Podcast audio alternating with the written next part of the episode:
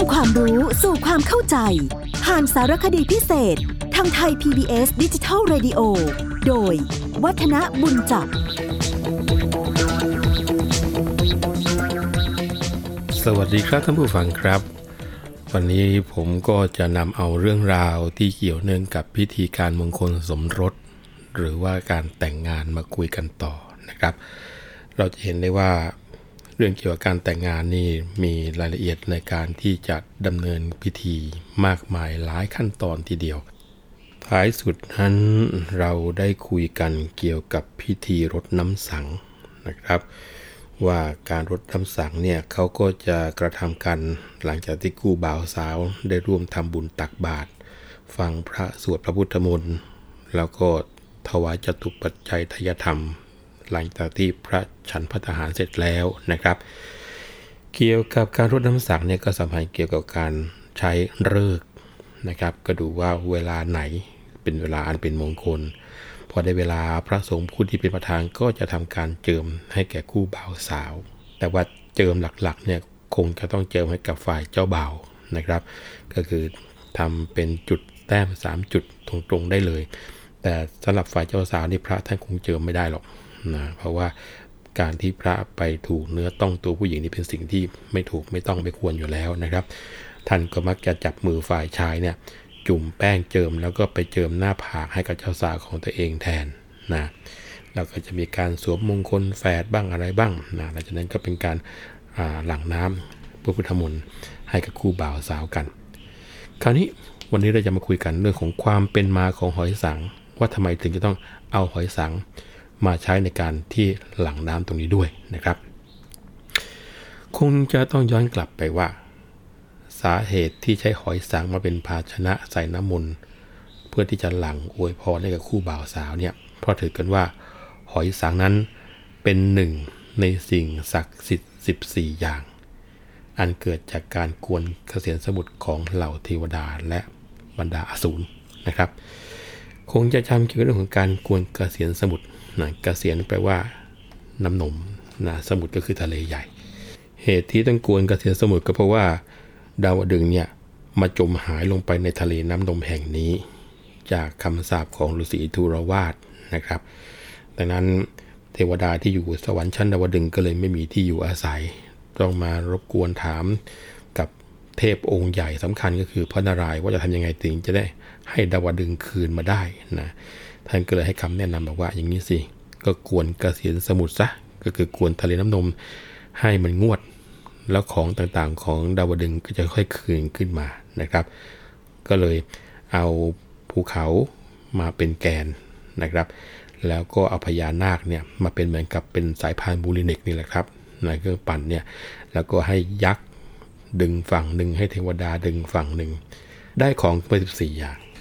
แล้วก็ใน 14 อย่างเนี่ย ออกมาหลังสุดและสำคัญที่สุดก็คือน้ำอมฤตนะครับคือน้ำที่ได้ดื่มกินกันไปแล้วก็จะทำให้มีความเป็นอมตะไม่ตาย นอกจากนั้นก็จะมีทันบันตรี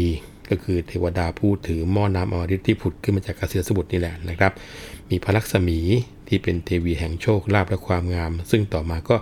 ได้มาเป็นชายาของพระศิวะ หรือว่าของพระอิศวรนะแล้วก็มีนางสุราเทวี หรือว่านางวารุณี ต่อมาก็ได้เป็นชายาของพระวรุณ มีพระจันทร์นะซึ่งพระอิศวรก็นำเอาไปทำเป็นปิ่นปักผม มีนางอับสรชื่อว่ารำพานะซึ่งเป็นผู้ที่เรียกว่ายอดของความงาม แล้วก็ได้ม้าชื่อว่าอัดชัยศพนะมีหูตั้งสูงที่นี่ถือเป็นยอดม้า ถัดจากนั้นก็มี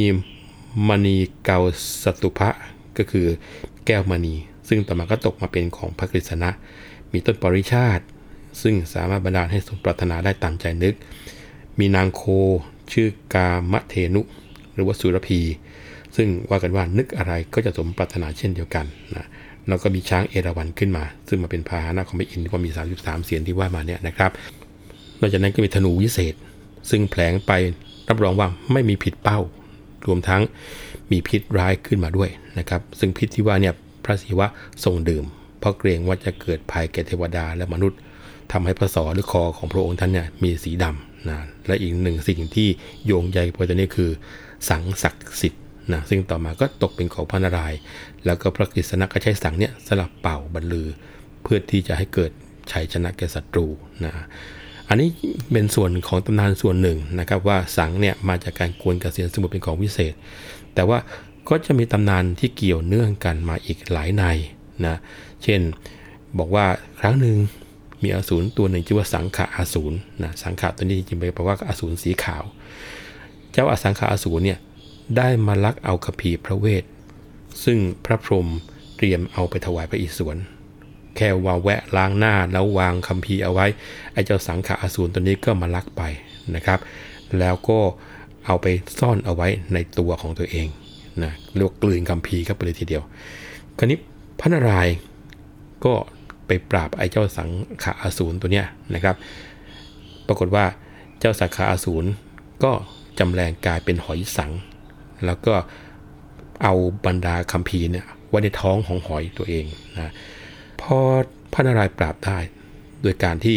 ทรงล้วงเอาคัมภีร์พระเวทเนี่ยออกไปจากตัวหอย แล้วก่อนจะล้วงนั้นก็มีการบีบตัวเรียกว่าปากของหอยนะทำให้ปากหอยสังเนี่ย มีรอยพระหัตถ์ของพระนารายณ์ท่านผู้ฟังถ้าเราไปเห็นหอยสังจะดูว่าตรงท้องมันเนี่ยนะครับตอนที่เข้าไปเนี่ยมันก็เป็นรอยนิ้วล้วงเข้าไปเลยนะฮะแล้วจากการที่ว่าเมื่อหยิบคัมภีร์ออกมาได้แล้ว ถือกันว่าในช่องท้องของหอยสังเนี่ย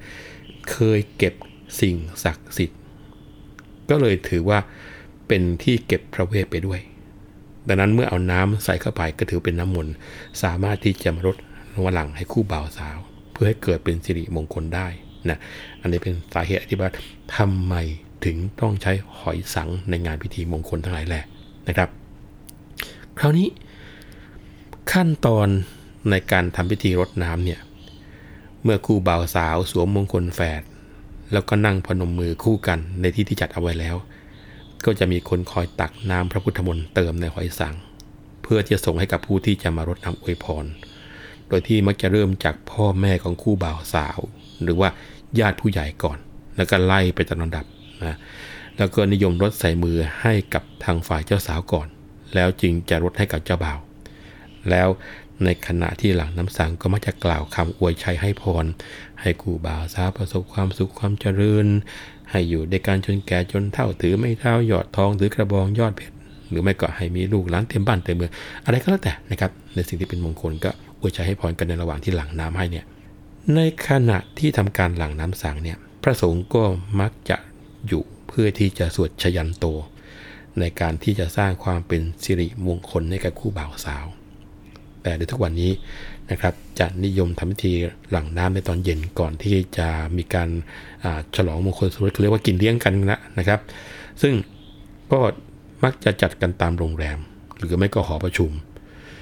หากจะให้มีพระสุชยันโต ในเวลาหลังนั้นก็ต้องนิมนต์ต่างหากออกมา ไม่ใช่เป็นการต่อเนื่องเหมือนกับการจัดแบบโบราณแล้วนะครับ คราวนี้เขามีเคล็ดมีลางที่เกี่ยวกับพิธีรดน้ำอันหนึ่ง คือเขาบอกว่า เมื่อเสร็จพิธีหลังน้ำแล้วเนี่ย หากฝ่ายใดลุกขึ้นยืนขึ้นก่อน ก็จะเป็นผู้ที่อยู่เหนือคู่ครองของตน เช่นว่า หากผู้ชายลุกขึ้นก่อน ภรรยาจะกลัวนะหรือว่าถ้าฝ่ายหญิงลุกขึ้นก่อน สามีก็จะเกรงกลัวอยู่ในโอวาทอะไรทำนองนี้นะฮะอันนี้คงจะต้องบอกคล้ายๆกับวิธีการที่จะตักบาตรพระเหมือนกันนะใครมือบนมือล่างอะไรก็แล้วแต่เรื่องพวกนี้หากยึดถือมากเกินไป เวลาหลังน้ำเสร็จ ต่างก็จะรีบพุนผ่านลุกขึ้น อันนี้คงค่อยดีนะครับ แต่ควรจะช่วยกันประคับประคองลุกขึ้นพร้อมกัน ผมว่าน่าจะเกิดภาพที่น่าดูน่าประทับใจมากกว่าที่ต่างคนจะแย่งกันลุกพรึบพรับพรึบพรับดีไม่ดี อาจจะทำให้ข้าวของตกหล่นเสียหาย เสียเลิกเสียความเป็นมงคลไปซะอีกนะครับ คราวนี้การแต่งงานในสมัยโบราณเนี่ยเขาไม่พิธีหลังน้ำสั่งกันนะผู้ฟัง แต่ใช้พิธีเรียกว่าซัดน้ำนะพระสงฆ์จะเป็นผู้ทำพิธีโดยที่ตักน้ำมนต์ในบาตรเนี่ยซัดสาดไปที่คู่บ่าวสาว แล้วตัวเนี้ยเหมือนกับเป็นเรื่องสนุก เพราะว่าบรรดาเพื่อนของเจ้าบ่าวเจ้าสาว ซึ่งมีอยู่หลายคู่เนี่ยก็มักจะนั่งแกล้ง คือนั่งล้อให้คู่บ่าวสาวเนี่ยค่อยๆเบียดเกาไปชิดกันเบียดเข้าไปชิดกันนะการซัดน้ำนี่บางทีเนี่ยซัดกันจนเปียก เรียกกันว่าถึงขนาดต้องเปลี่ยนชุดหลังจากเสร็จพิธีเลยทีเดียวล่ะนะครับ ตรงนี้ผมพูดเล่นหรือว่ายกขึ้นมาลอยๆหรือเปล่า ไม่ใช่ ท่านผู้ฟังถ้าหากว่ามีโอกาสไปดูหนังสือวรรณคดีเรื่องเสภาขุนช้างขุนแผนนะครับ ตรงเนี้ย ได้กล่าวถึงพิธีซัดน้ำไม่ใช่หลังน้ำแต่งงานเนี่พิธีซัดน้ำในงานแต่งงาน ระหว่างพระวัยกับนางสีมาลานะเนื้อความบอกชัดเจนเลยบอกว่าคราวนั้นพระพิจิตบุตรสบาตะวันบ่ายได้เวลา หาชาไม่ บอกเพื่อนสาวที่ห้างเอามาไว้ ได้สิบคนทวนล้วนสำอาง ให้อาบน้ำทาแป้งแต่งกาย หนุ่งลายห่มแพรสิงต่างๆ สีมาลาผัดหน้าเป็นนวลปราง นุ่งลายนอกยางห่มสิงจัน จัดแจงผู้ใหญ่ให้เดินหน้า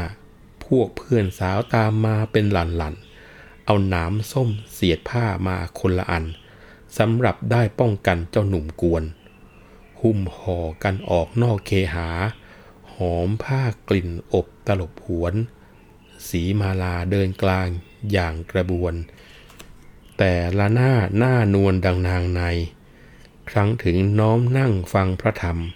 พระสดำจับมงคลคู่ใส่ สายสินโยงสีมาลามาพระไวยพอคล้องใหญ่หึ่งดังตั้งชยันโต หนุ่มสาวเคียงข้างเขานั่งอัด พระสงฆ์เปิดตาลปัดซัดน้ำโรคปรำลงข้างสีกาห้าหกโอ ท่านยายโพสาวนำน้ำเข้าตา อึดอัดยัดเยียดเบียดกันกลม เอาหนามส้มแทงท้องร้องอุ้ยหน้า ที่ไม่ถูกเท้ายันดันเข้ามา ท่านยายสาออกมานั่งบังกันไว้ มหาดเล็กลนโลนโดนกระแทก โอ้ยพ่อขี้แตกไม่ทนได้ ท่านยายสาเต็มทีลุกหนีไปจนพระวัยศรีมาลามาชิดกัน ท่านกลัวหัวร่อซัดต่อไป พวกผู้ใหญ่หนาวครางจนคางสั่น อย่าเติมน้ำอีกเลยเฮ้ยตาจันเต็มที่เท่านั้นเถิดเจ้าคุณนะครับ คือเรียกว่าซัดน้ำกันจนแฉะไปทั้งบ้านเนี่ยอันนี้เป็นการแกล้งกันระหว่างเพื่อนของเจ้าบ่าวเจ้าสาว เพื่อให้เจ้าสาวนั้นได้มีโอกาสเข้าไปนั่งใกล้ๆชิดๆกับเจ้าบ่าวนะครับ แล้วก็มีการเรียกว่าเหน็บหนามใส่ผ้ามาด้วยเผื่อว่าถูกลวนลาม พอถูกเนื้อต้องตัวเข้า น้ำที่เหน็บมานะครับ ก็จะทำหน้าที่ของมันก็คือ ทิ่มมือให้คนที่ลวนลามนั้น สะดุ้งสุดตัวไปเลยเหมือนกันนะครับเอาละครับเวลาของรายการเราหมดลงแล้ว แต่พิธีที่เนื่องกับการมงคลสมรสยังไม่หมด ผมขอยกไปคุยต่อกันในครั้งหน้าก็แล้วกัน วันนี้ผมวัฒนบุญจับขอลาก่อนนะครับ สวัสดีครับ